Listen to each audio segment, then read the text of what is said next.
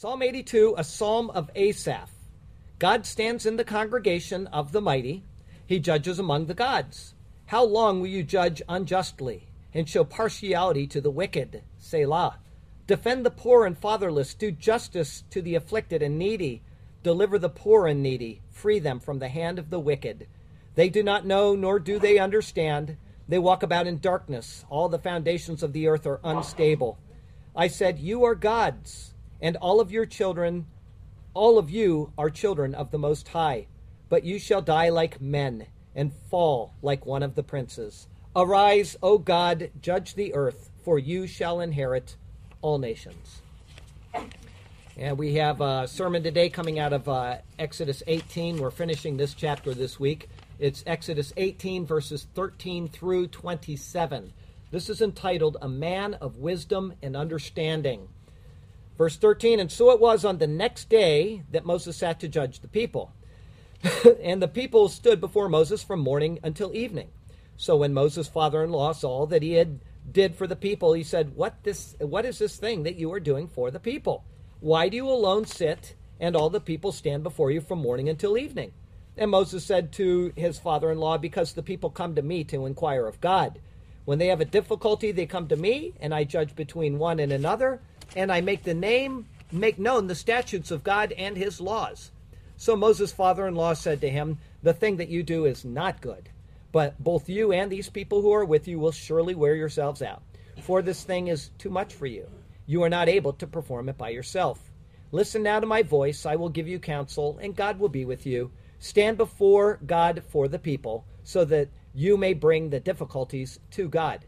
And you shall teach them the statutes and the laws, and show them the way in which they must walk and the work they must do. Moreover, you shall select from all the people able men, such as fear God, men of truth, hating covetousness, and place such over them to be rulers of thousands, rulers of hundreds, rulers of fifties, and rulers of tens.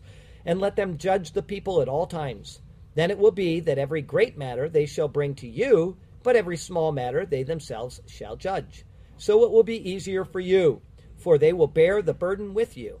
If you do this thing, and God so commands you, then you will be able to endure, and all this people will also go to their place in peace. So Moses heeded the voice of his father in law and did all that he had said.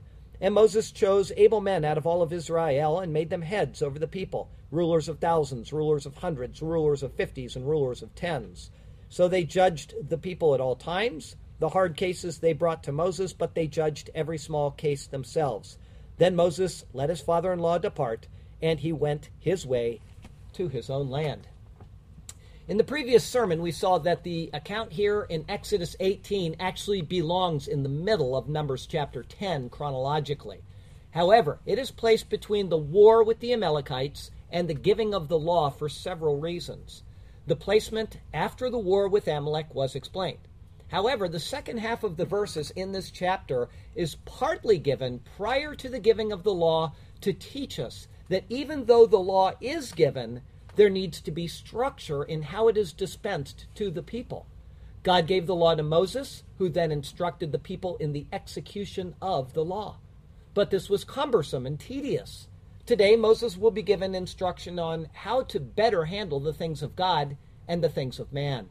It is accounts like today's that convince me that God does not speak to individuals at this time except through his word. He spoke to Moses and then through the prophets.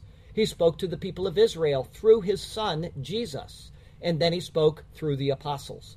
When he finished speaking through the apostles with that final word in the Bible in Revelation 22, verse 21, which is Amen, he finished speaking. We have now been given the full and complete revelation of God in this manner. And so he expects us to read it, to teach it, to pass it on, to assimilate it, to be obedient to it, and to not stray from it. We neither need extra biblical revelation, nor would it be productive to his people to provide it.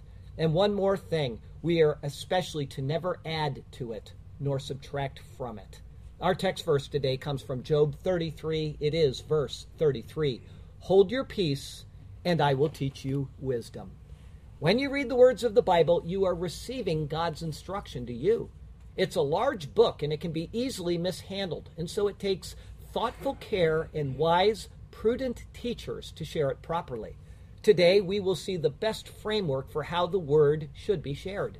There are easy aspects of the Word which can be taught and decided upon at the lowest levels, and there are more difficult issues which need to be handled at higher levels. A small group may need an issue resolved which the deacons can handle. The deacons may need to go to the elders, and the elders may need to go to the pastor. If the pastor is competent and was selected according to biblical guidance, he should be well qualified to handle the matter at hand. In the end, God wants his word understood because it tells us of his love for us in the giving of his Son. And his Son is found revealed in the pages of this precious, superior word. And so let's turn to that precious word once again. And may God speak to us through his word today. And may his glorious name ever be praised. I have three thoughts for you today. The first is Moses sat to judge the people. It's verses 13 through 16. Moses has already pictured Christ, the human redeemer of his people. In today's account, he will picture Christ as the lawgiver and judge of his people. However, he will also be seen to pass on those duty in part to subordinates below him. In this, he will picture Christ as the one who passes on the penning of his laws and his words to his apostles and those below them in the church as well. And so we begin today with verse 13. Verse 13 And so it was on the next day that Moses sat to judge the people. The next day after Jethro's arrival, and after the sacrifice and feast that was held, Moses went directly back to his duties as the judge of the people. What the coming words imply is that Moses actually left his duties on the day of Jethro's arrival rather than calling him to appear before him while he continued his duties. It shows immense respect and honor was afforded to Jethro upon his arrival.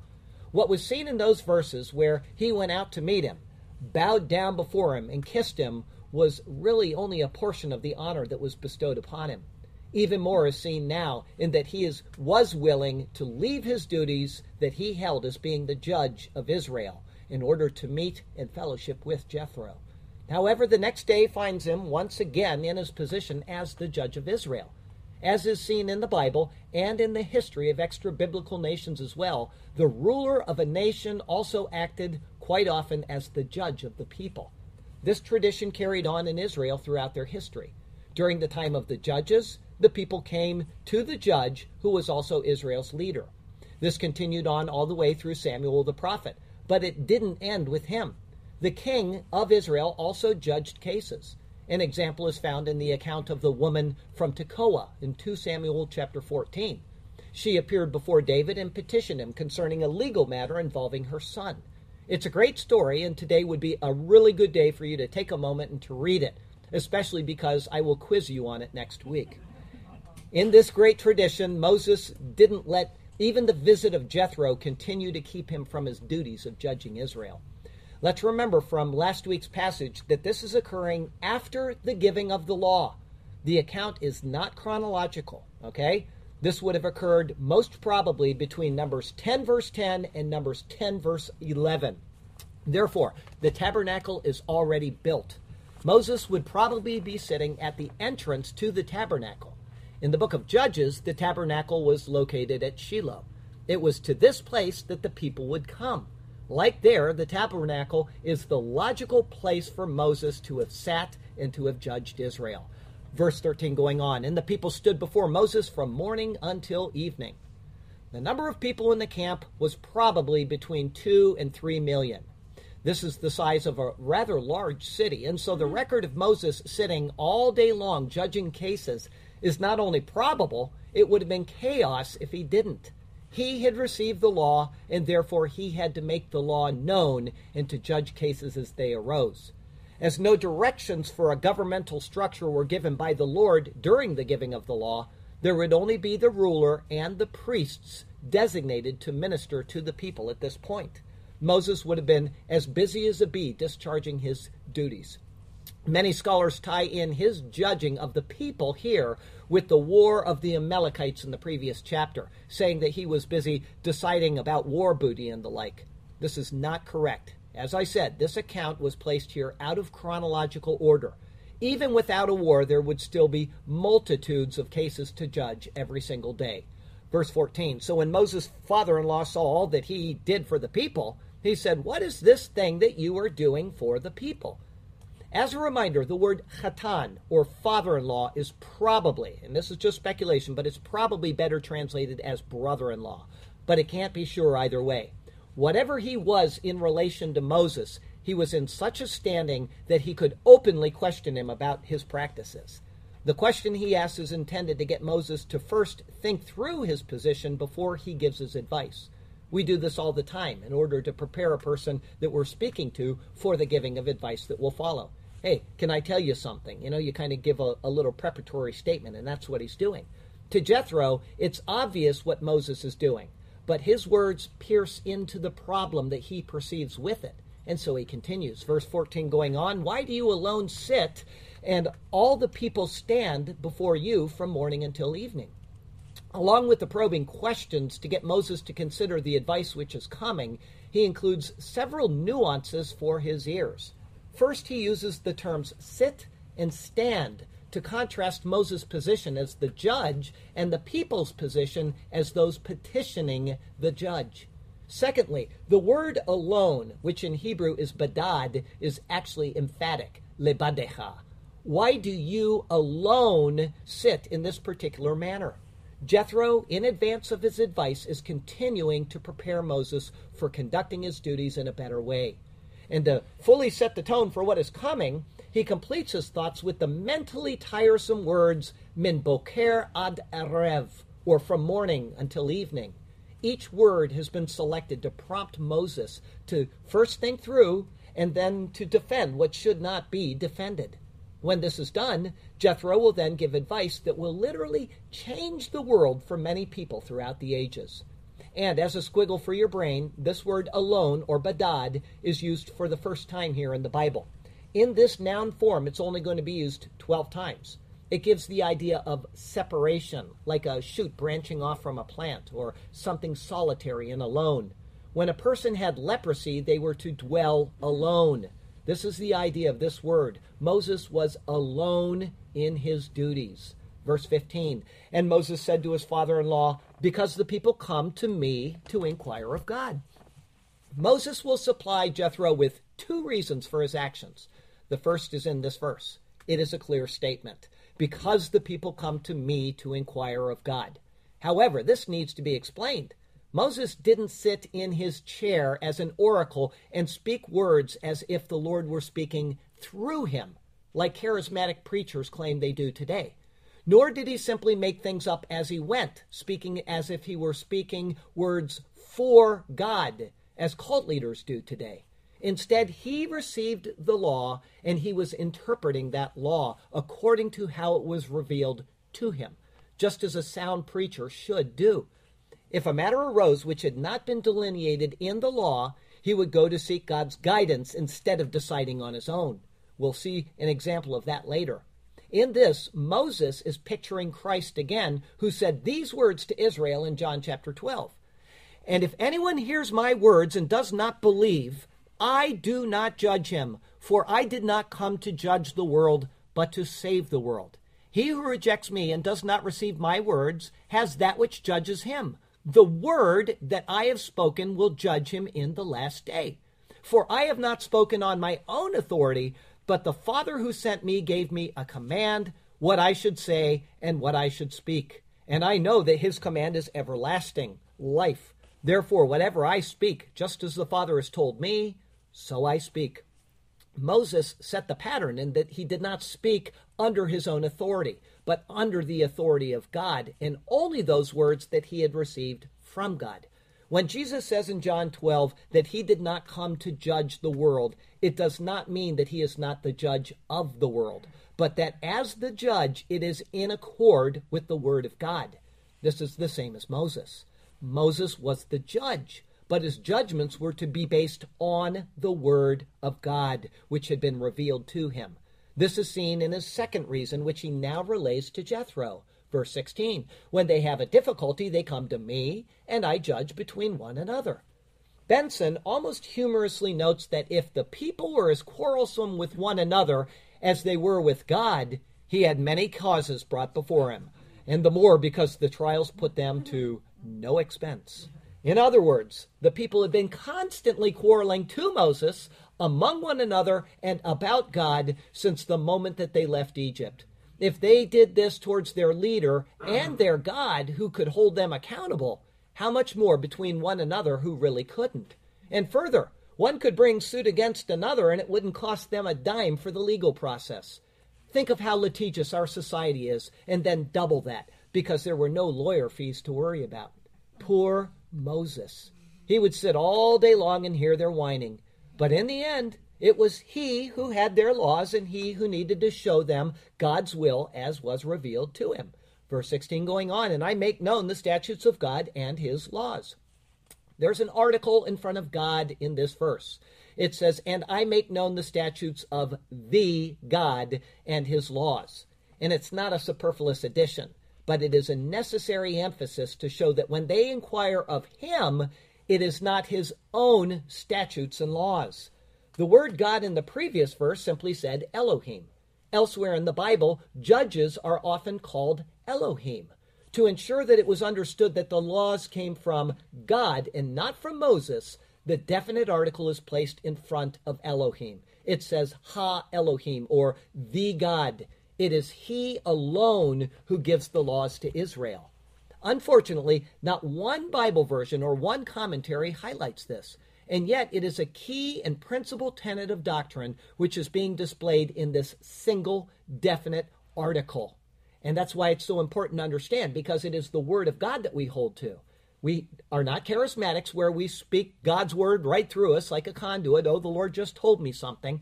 And we're not cult members who say, I am giving the Word. This is the Word of the Lord. We don't do that. Instead, we are correct in our theology. We take the Word of God and we explain it to other people. It's very important that one single definite article shows us the difference between the three. Benson provides a wonderful thought on verses 15 and 16. He says, The people came to inquire of God, and happy it was for them that they had such an oracle to consult. Moses was, faithful both to him that appointed him and to them that consulted him, and made them know the statutes of God and his laws. His business was not to make laws, but to make known God's laws. His place was but that of a servant. Who will tell us the laws of God?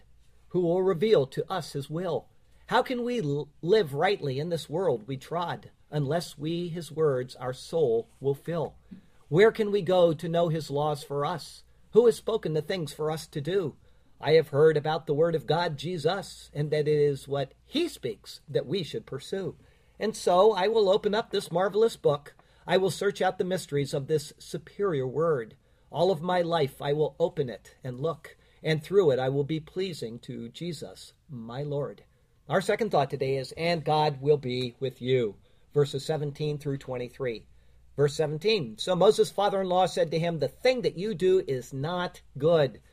I should remind you that the name Jethro was used seven times in verses 1 through 12, last week's sermon. However, it's never mentioned in verses 13 through 27, not once.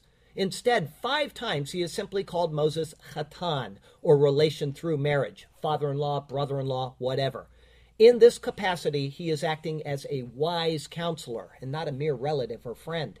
And so, with his ears filled with Moses' reply, he responds with an honest, direct, and poignant rebuke. Lo tov hadavar asher ata ote. Not good is the word you accomplish. Moses' words have failed to convince him that the arrangement is a satisfactory one. And there's a moral element to his logic which needs to be addressed. It is not morally good to give one person such power.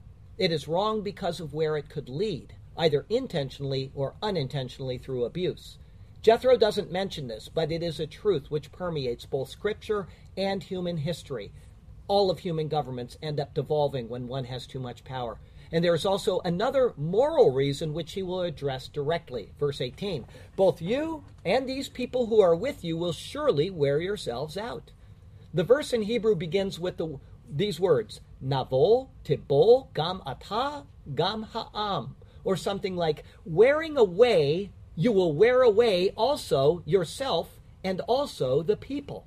Jethro pulled out his Hebrew dictionary and introduced a new word into Scripture, repeating it twice for emphasis. It is the word Nabel.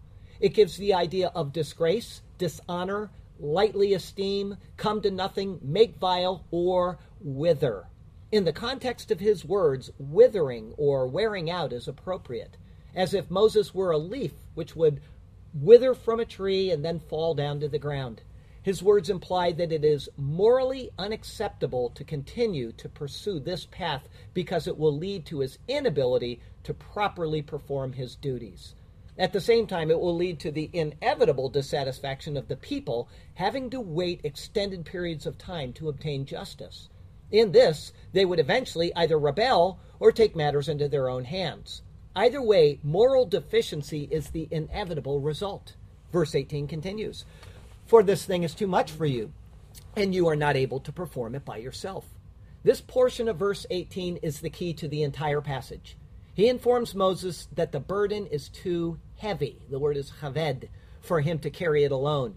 It is a task which he is incapable of performing alone.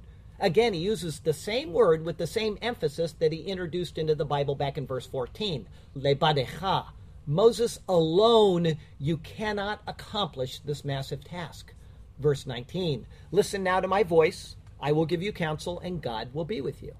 Again, Jethro introduces a new word into the Bible, ya'atz, or to advise, or counsel. It is interesting that a Gentile is noted as the first counselor in this manner in the entire Bible, and he to the leader of God's people. The significance of this should not be missed. Enoch was a non Hebrew, and yet it was he who walked with God and was no more because God took him. Such interesting clues are given throughout Scripture to show that God looks on the heart, not on externals. In his counsel, he notes that God will be with Moses in his decision concerning his advice. In his first words, he removes the thought of Moses sitting in judgment, which was noted in verse 13, and which Jethro highlighted in verse 15. Instead, he tells him to stand. Verse 19 continuing, stand before God for the people so that you may bring the difficulties to God. In this, the legislative function is reserved to God. He is the one who sits, nobody else. Moses will perform the mediatorial function of receiving the law from God, as well as carrying the requests of the people to God for him to hear and act upon.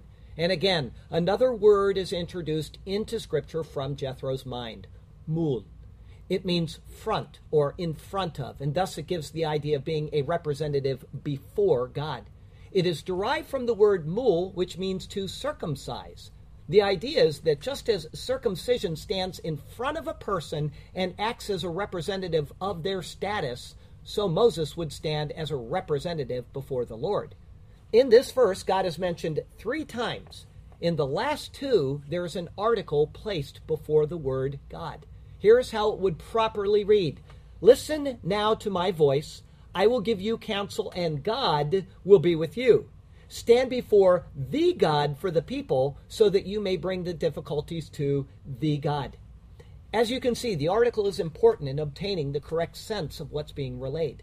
Jethro knows that God is God and so he doesn't use the article in the first instance. However, to emphasize that Moses is ministering before the only God on behalf of the people and not administering his own justice, he then uses the article. Verse 20 And you shall teach them the statutes and the laws, and show them the way in which they must walk and the work they must do. Again, Jethro introduces a new word for us to consider zahar, or teach. This comes from a word which means to gleam or figuratively to illuminate. Even in English, we get the sense of that when we speak of teaching and learning. When something is understood, it is said to illuminate our minds. Aha! Now I see. Here the word is in the emphatic form. Jethro is emphatically stating that Moses is to be the teacher in four specific areas.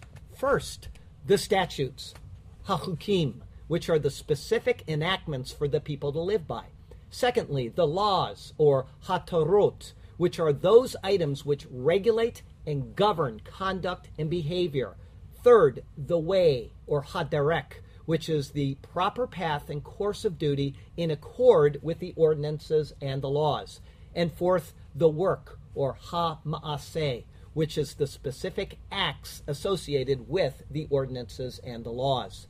In reality, this list which Jethro gives to Moses is now almost a mirror reflection of the duties of a preacher today. Paul sums up the same basic thought to his protege Timothy. Here's what he says If you instruct the brethren in these things, you will be a good minister of Jesus Christ, nourished in the words of faith and of the good doctrine which you have carefully followed. But reject profane and old wives' fables, and exercise yourselves yourself toward godliness. For bodily exercise profits a little, but godliness is profitable for all things, having promise of the life that is now and of that which is to come. This is a faithful saying and worthy of all acceptance. For to this end we both labor and suffer reproach, because we trust in the living God, who is the Savior of all men, especially of those who believe. These things command and teach. Verse 21 Moreover, you shall select from all the people able men, such as fear God, men of truth, hating covetousness, and place such over them to be rulers of thousands, rulers of hundreds, rulers of fifties, and rulers of tens. Again, a new word is introduced for shall select. It is chazah, and it means to see or behold. It comes from a root which means to gaze at or to contemplate. The advice isn't just that Moses should go out and you know, point out a bunch of people as leaders, but that he should carefully evaluate those he is going to select. They were first and foremost to be able men. The word is chayil, or literally men of valor. It is the same word that was used to describe Boaz in the book of Ruth. To define what such a man is like, he first says that they are to fear God. Without this attribute, no other attribute will be unyielding in the face of trial. Only after that does he say that they should be men of truth and hating covetousness. If they don't fear God, then neither lesser attribute can be truly assured. Jethro's words here follow through even into the New Testament.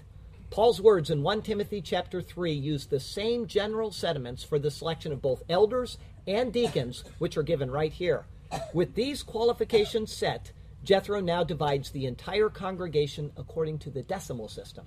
It's a bottom heavy system which gradually works up according to the steps of a pyramid until finally reaching the highest point at the top.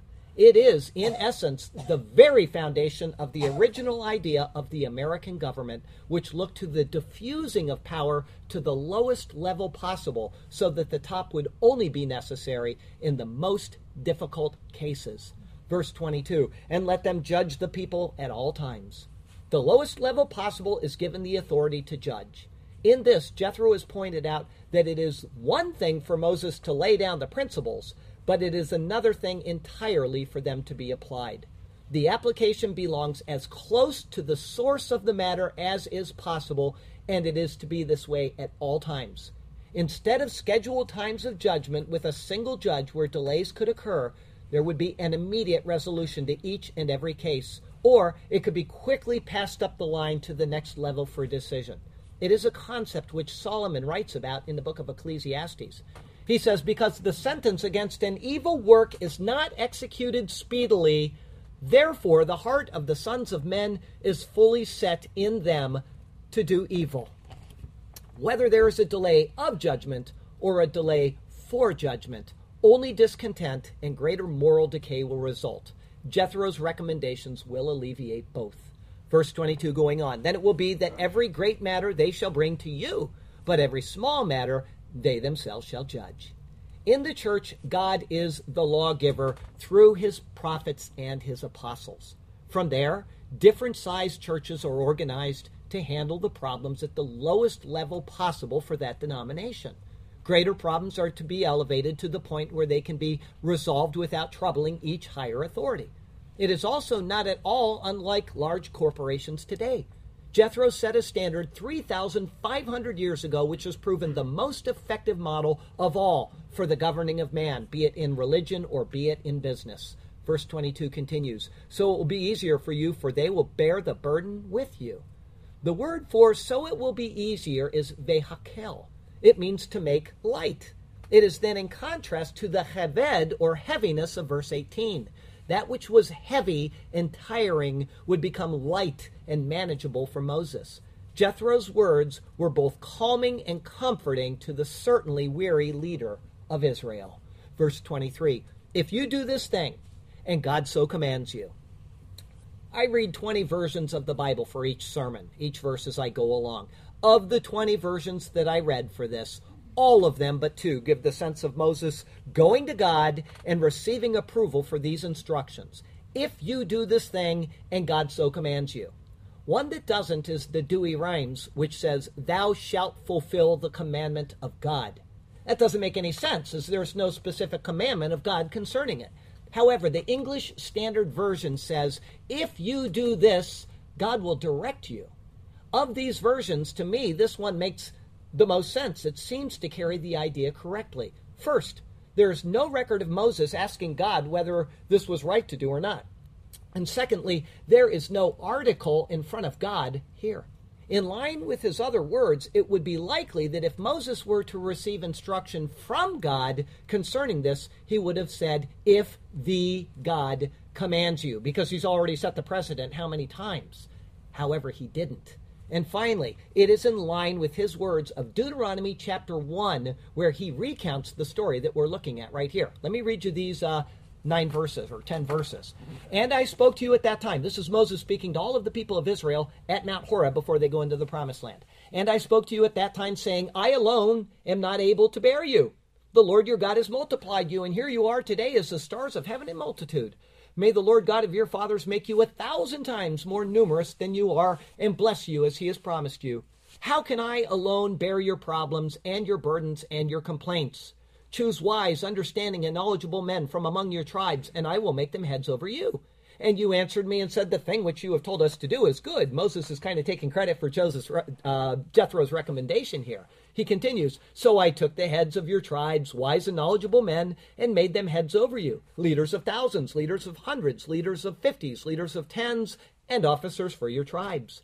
Then I commanded your judges at that time, saying, Hear the causes between your brethren and judge righteously between a man and his brother or the stranger who is with him.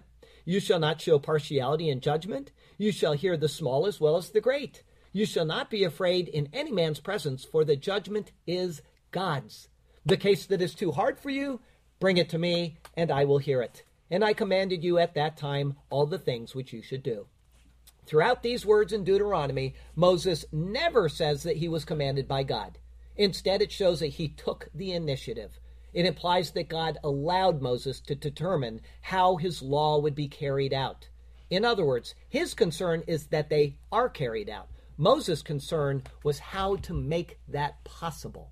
Verse 23 continues So then you will be able to endure, and all this people will also go to their place in peace. For the sake of Moses and the people he led, he gave the sound advice, which was both followed by Moses and which eventually did lead them to their place, meaning Canaan, in peace. In Canaan, the format of government was modified for national living, but it maintained the same general concept found in Jethro's words right here. Keep the authority in the hands of those you can trust, but keep it at the lowest level too. You need to do this, it is a must, and if you do, it will go well with you. Don't let the government get too heavy at the top. If you do, there will be unhappiness in the land. People will lose their heart and their anger will pop and the breakdown in society will be sadly grand. Oh, if we had only paid heed to the lesson of Jethro and continued in this land with lower levels in control, but those days have passed us, and surely we know we have dug ourselves into a heavy government hole. Our third thought today return to Midian, which is verses 24 through 27. Verse 24 So Moses heeded the voice of his father in law and did all that he had said. This verse seems to confirm that Moses was given the authority to decide the structure of the government under him. There is no indication that he went to God and asked if this advice was okay. Instead, he simply implemented it. As Adam Clarke points out, he says, as the counsel was doubtless inspired by the divine spirit, we find that it was sanctioned by the same, for Moses acted in every respect according to the advice he had received. It was already seen in the first 12 verses of the chapter that Jethro was accepted by God. Therefore, his advice is likewise acceptable for the administration of God's people. Verse 25. And Moses chose able men out of all of Israel and made them heads over the people, rulers of thousands, rulers of hundreds, rulers of fifties, and rulers of tens. As recommended by Jethro, Moses followed through with the advice, appointing rulers in a bottom heavy manner. However, there is one point which isn't evident here, but which was seen clearly in Moses' words of Deuteronomy 1, which I just read you. Instead of selecting all the rulers personally, it says he gave the right of choosing the capable men to the people, and then he approved them. This is perfectly in line with Jethro's intent and his words. It is the same pattern that was later used by the apostles in Acts chapter 6 when selecting deacons for the ministry. Here's what it says there. Therefore, brethren, seek out from among you seven men of good reputation, full of the Holy Spirit and wisdom, whom we may appoint over this business. But we will give ourselves continually to prayer and to the ministry of the word. And the saying pleased the whole multitude. And they chose Stephen, a man full of faith and the Holy Spirit, and Philip, Prochorus, Nicanor, Timon, Parmenas, and Nicholas as a, a proselyte from Antioch, whom they set before the apostles, and when they had prayed, they laid their hands on them. Like the apostles, this organizational structure kept the matters of less importance where they could most easily be handled. And this is exactly what resulted with Moses. Verse 26. So they judged the people at all times. This is a confirmation of verse 22, which said, And let them judge the people at all times. Just as Jethro had recommended, so they did. The lower levels of authority administered justice anytime it was needed and were there to do so at all times. Verse 26 continues The hard cases they brought to Moses, but they judged every small case themselves. The words of this verse are actually confirmed in several stories which intersperse the years of Israel in the wilderness. In Numbers 15, they had just such a case. Here's what it says Now, when the children of Israel were in the wilderness, they found a man gathering sticks on the Sabbath day. And those who found him gathering sticks brought him to Moses and Aaron and to all the congregation. They put him under guard because it had not been explained what should be done to him. Then the Lord said to Moses, The man must surely be put to death. All the congregation shall stone him with stones outside the camp. So, as the Lord commanded Moses, all the congregation brought him outside the camp and stoned him with stones, and he died. Another such case involved the five daughters of Zelophehad, and it concerned their inheritance rights. The lower levels could not agree on how to handle the matter, and so it was brought to Moses, who then went to the Lord concerning it. So I'd like you to take time to read today Numbers 27, verses 1 through 11.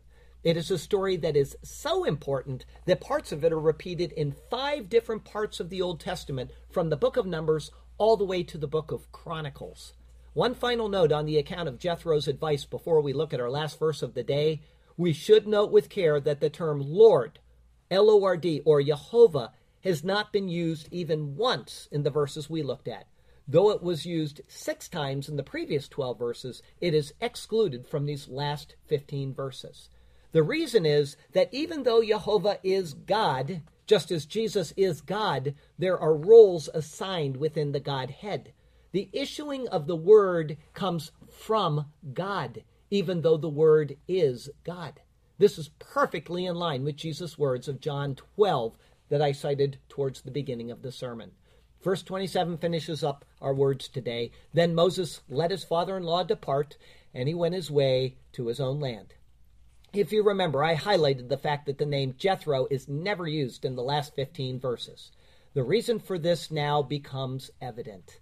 The same departure is given more detail in Numbers chapter 10, where a different name for him is used Hovav. Here's what it says Now Moses said to Hovav, the son of Reuel the Midianite, Moses' father in law, we are setting out for the place of which the Lord said, I will give it to you. Come with us, and we will treat you well, for the Lord has promised good things to Israel. And he said to him, I will not go, but I will depart to my own land and to my relatives. So Moses said, Please do not leave, inasmuch as you know how we are to camp in the wilderness, and you can be our eyes. And it shall be, if you go with us, indeed it shall be, that whatever good the Lord will do to us, the same we will do to you. Jethro is Hovav. They're the same person, but the name Hovav comes from the verb chavav, which means loves. The name Hovav means beloved or cherished. It is obviously the name by which he was remembered after this wonderful account in Exodus chapter 18. probably having been renamed by Moses because of his more than gracious advice, which brought ease to Moses and order to Israel. In picture, Jethro or Hovav is a type of Christ as well. He introduced the Bible to the term ya'atz, or counsel, in verse 19. And it is the same word used to describe the coming Messiah in Isaiah chapter 9, where he is called Pele Yoetz, or wonderful counselor. Hobab, the beloved of Moses, certainly fulfilled that role for him, just as Jesus, the beloved of God, fulfills it for us. Throughout the Bible, there are many people who come in, fulfill a role, and then depart from the scene. Each is selected to show us a small picture of the Lord, his power, his wisdom, his love, his grace. Hovav was such a person. Together with Moses, they instituted a framework for society, both in the church and out, which has produced the most marvelous of results. The farther we get from the counsel found in the Bible, the further we get from what is right and appropriate for sound living. Like the prodigal son who decided that he could do things better without God, we eventually end in very bad straits, and we will ultimately find out that life without our Father just doesn't work. We're seeing that in America right now because we have departed from the simplicity of what this man of wisdom gave us 3,500 years ago. And maybe you today, individually, maybe you need to return to your Heavenly Father and be reconciled to Him. The Bible tells you how you can. It tells us that it is through Jesus, the one to whom all of Scripture points to. Please let me tell you how He can bring you back home to your Father God. The Bible says that we are in a state of sin.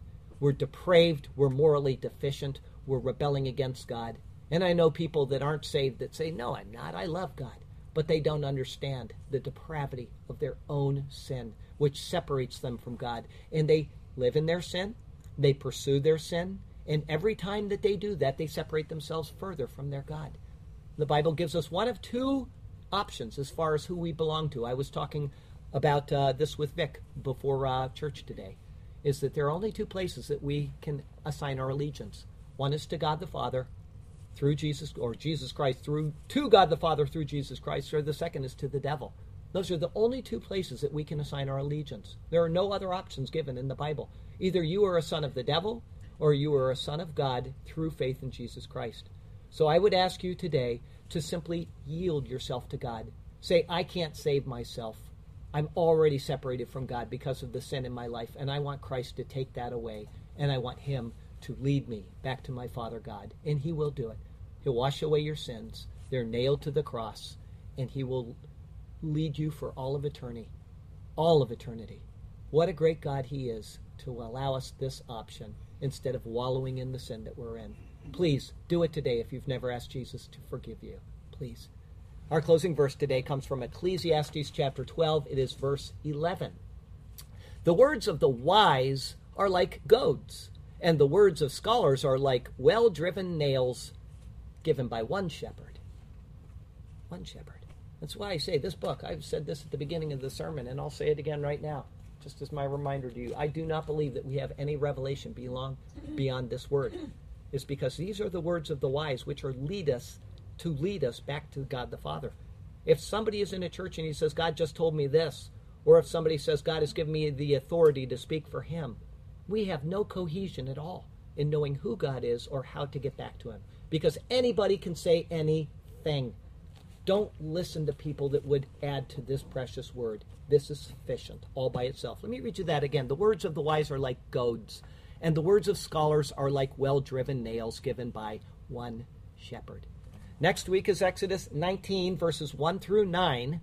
Sometimes obedience seems like a bitter pill. It's entitled, If You Will. That'll be our 52nd Exodus sermon.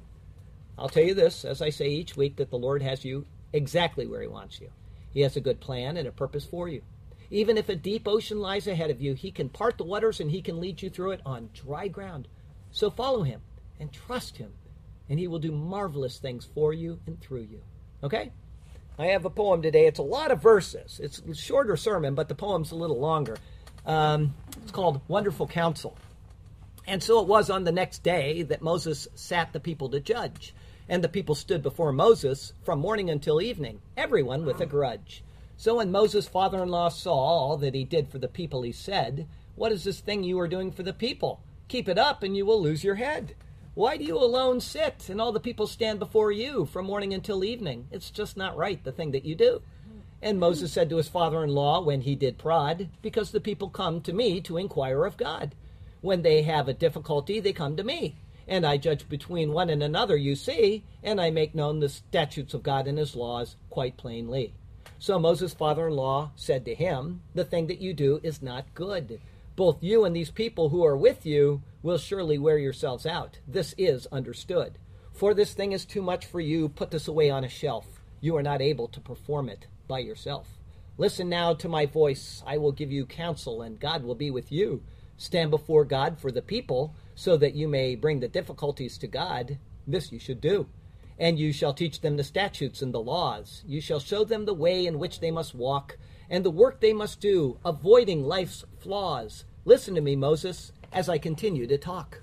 Moreover, you shall select from all the people able men, such as fear God, men of truth, hating covetousness, and place such to be rulers of thousands over them, rulers of hundreds, rulers of fifties, and rulers of tens. Yes, do as I address and let them judge the people at all times. Then it will be that every great matter, every weighty grudge, they shall bring to you, but every small matter they themselves shall judge.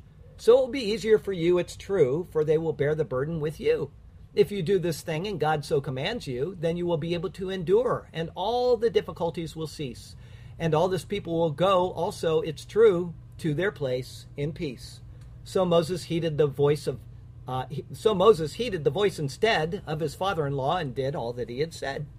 And Moses chose able men out of all of Israel and made them over the people each a head, rulers of thousands, rulers of hundreds as well, rulers of fifties and rulers of tens, not just him instead. So they judged the people at all times. The hard cases to Moses they brought, but they judged every small case themselves. They did just, they did as Jethro to Moses had taught. Then Moses let his father in law depart, and he went his way to his own land to administration of the law. This was a great start. Moses paid heed to his elder, a man so wise, and the advice he took became a standard in Israel. The advice was acceptable in God's eyes, and so Moses and the people carried it out quite well. We can learn from this story a lesson that keeping authority at the lowest level is best we then won't need to be a guessing if our lives will be fully blessed. When we handle the small stuff in life and only pass up the big things to those above us, we will avoid a lot of unnecessary strife, a model approved in the Old Testament by Jesus. And when we have real cares or woes, we can skip every level and go straight to the Lord, for He alone every difficult resolution knows, and most are already laid out in His Word. Thank you for the lessons your word shows us. And thank you above all, O God, for the wisdom of Jesus. Hallelujah and amen. Heavenly Father, it is good to review these obscure stories, stories that so many people just pass over without even considering them, and to see that actually the foundation of entire societies is found in just a few words, just a few verses. The wisdom of one man who is willing to step forward and say, What you're doing isn't good. Let me show you a better way. Help each one of us to be like Moses at that time and not to be offended, but instead to say, Tell me, what do you have for me to do? Help us to evaluate each thing and to decide if it's in accord with your word, and if it is, or if it's not contrary to it, help us to cling to it and to pursue it and to continue on that path, knowing that it has been accepted by you. You're a great God. You sure are. Everything that you give us is, is a lesson for us to guide us and instruct us. And we do thank you for these instructions. What a wonderful word. Thank you, O God. We love you, we praise you, and we exalt you. And we do so in the name of Jesus, our Lord and Savior. Amen. All right, we get the uh, instruction for the Lord's Supper directly from the Bible. 1 Corinthians chapter 11, with just the prayers added in, the blessing over the bread and the wine. And uh, having uh, Craig here today reminds me that there are other people that are watching streaming online and uh, I'd like to uh, wish a special hello to Darlene and to uh, Arlena, who I know that it's been a long and difficult trial up there in North Carolina, and uh, we miss you and we love you, and we hope that everything is fine with you. So, uh, anyway, uh, here's what Paul wrote from 1 Corinthians chapter 11 For I received from the Lord that which I also delivered to you, that the Lord Jesus, on the same night in which he was betrayed, took bread, and he would have given thanks over it with these words Baruch atah Adonai Eloheinu melech haolam hamotzi lechem min haaretz. Blessed art thou, O Lord our God, King of the universe, who brings forth bread from the earth. And he broke it. He said, Take and eat, this is my body, which is broken for you. Do this in remembrance of me. In the same manner, he also took the cup after supper, and he would have blessed us as well. Baruch atah Adonai Eloheinu melech haolam borei peri hagafen. Blessed art thou, O Lord our God, King of the universe, creator of the fruit of the vine. This cup is the new covenant in my blood.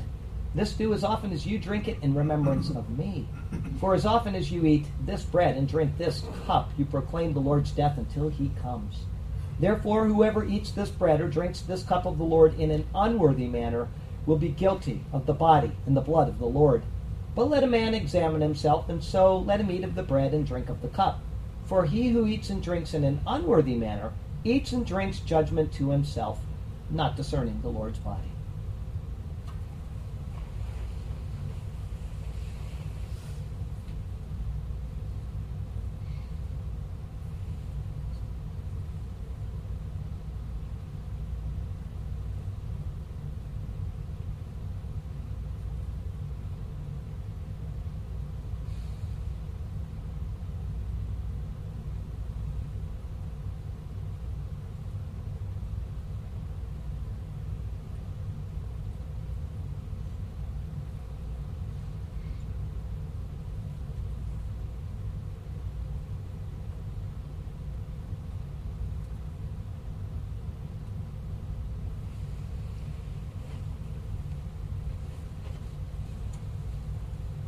the body and the blood of the Lord Jesus Christ.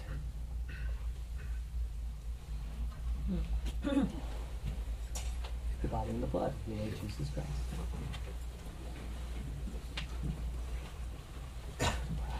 The body and the blood of the Lord Jesus Christ. The body and the blood of the Lord Jesus Christ.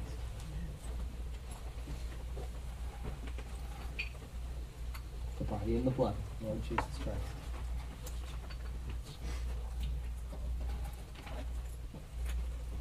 The body and the blood of the Lord Jesus Christ. The body and the blood of the Lord Jesus Christ. The body and the blood of the Lord Jesus Christ.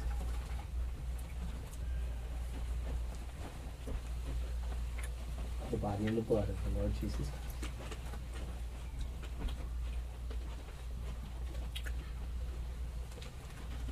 body and the blood of the Lord Jesus Christ.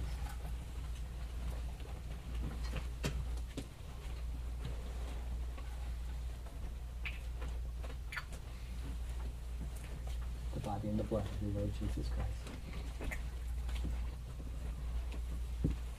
The body and the blood of the Lord Jesus Christ. The body and the blood of the Lord Jesus Christ. The body and the blood of the Lord Jesus Christ.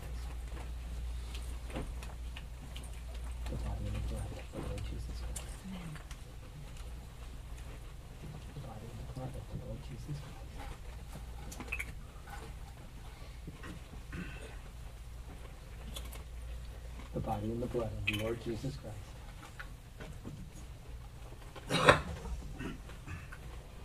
the body and the blood of the Lord Jesus Christ.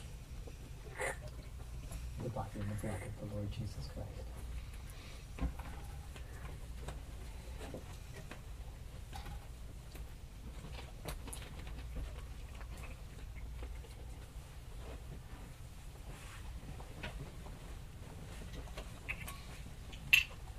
Glory be to the Father, and to the Son, and to the Holy Ghost, as it was in the beginning, is now, and ever shall be, world without end.